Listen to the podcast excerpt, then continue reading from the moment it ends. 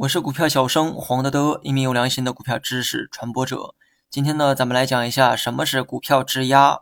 股票质押呢，你也可以叫它股权质押，二者的这个意思啊差不多，没有什么本质区别。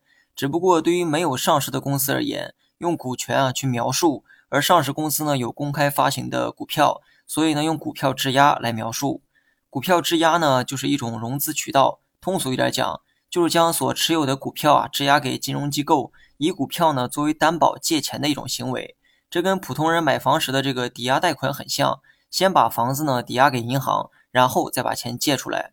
很显然呢，你所持有的股票市值越多，所借的资金呢也就越多。所以呢，一般用于股票质押的人都是公司的主要股东。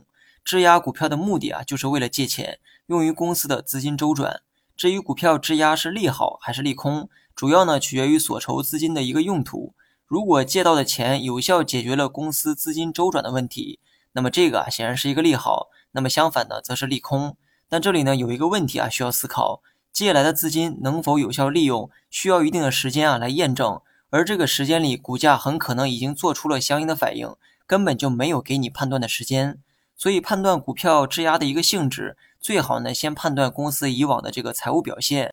股票质押呢是向金融机构借钱的一种行为。那么生活中呢，我们可能更愿意把钱啊借给穷人，觉得他们啊才是真正需要钱的人。但是呢，在资本市场，金融机构呢更愿意啊把钱借给有钱人，因为有钱呢说明还款能力强，不怕出现坏账，而且啊曾经有钱，说明这些人呢具备赚钱的一个能力，现金流呢也相对充沛一些。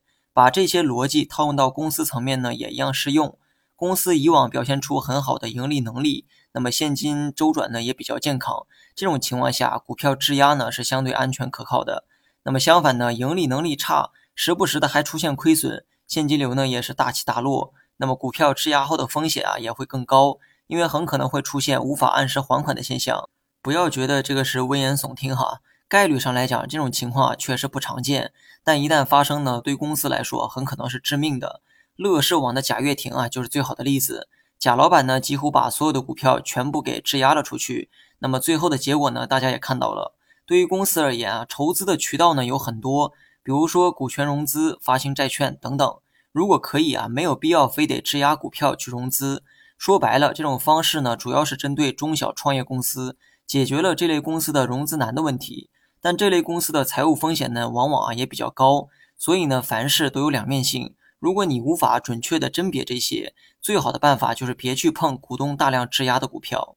好了，本期节目就到这里，详细内容你也可以在节目下方查看文字稿件。